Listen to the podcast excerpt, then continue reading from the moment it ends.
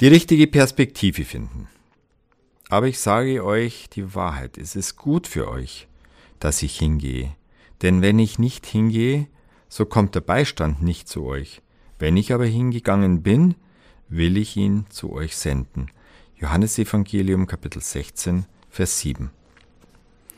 Entscheidungen treffen ist nicht einfach. Wir sind mitten im Frühling. Es ist Zeit, die Felder zu bestellen und zu säen.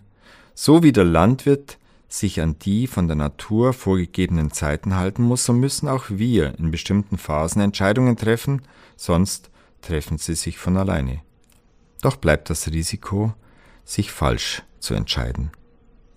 Eine gute Basis für Entscheidungen ist Nüchternheit.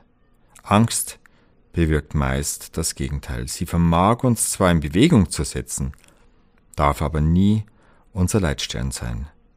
Viel besser ist es, alle Argumente pro und kontras in Form von Zahlen, Daten und Fakten auf den Tisch zu legen und gründlich abzuwägen. Auch der Rat von Erfahrungsträgern ist eine große Hilfe. In schwierigen Situationen braucht es zusätzlich Hoffnung.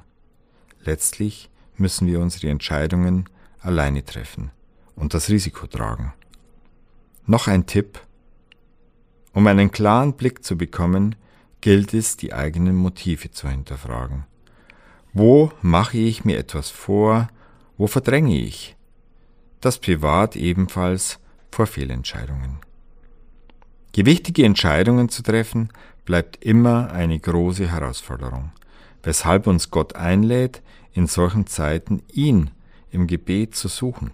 Er ist der Ratgeber, der sowohl deine Situation überblickt, als auch die Macht und Mittel hat, zu helfen.